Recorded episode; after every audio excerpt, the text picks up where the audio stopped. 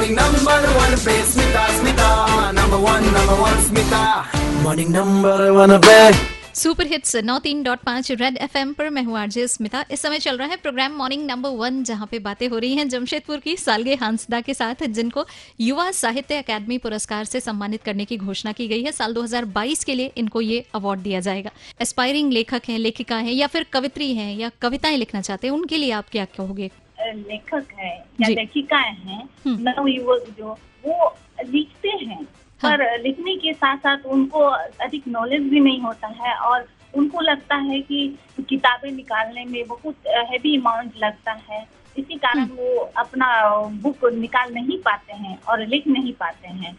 और लिखने के साथ साथ जो कंप्यूटर पीपीटी बनाया जाता है वो सुविधा घर में भी नहीं होती है और जहाँ वो लोग टाइप करवाते हैं वहाँ भी पैसा ज़्यादा लगता है। इसलिए वो लोग छाप नहीं सक नहीं सक रहे हैं कॉपी राइटिंग करके ही छोड़ दिए हैं। और वही पत्रिका वगैरह रहता है तो उसमें अपना कविताएँ कहानी देते हैं जो उसका कविता कहानी पत्रिका द्वारा ही निकल रहा है। हाँ। और किताब के रूप में बहुत कम ही आ रहे हैं।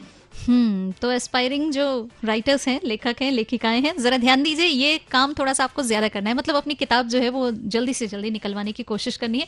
और देखिए किसी ने नहीं जाना जैसे सालगे हांसदा की बात कर ले पहली किताब और वो भी उन्होंने जैसा बताया पिछले साल लिखी उन्होंने पिछले साल वो उसका विमोचन हुआ।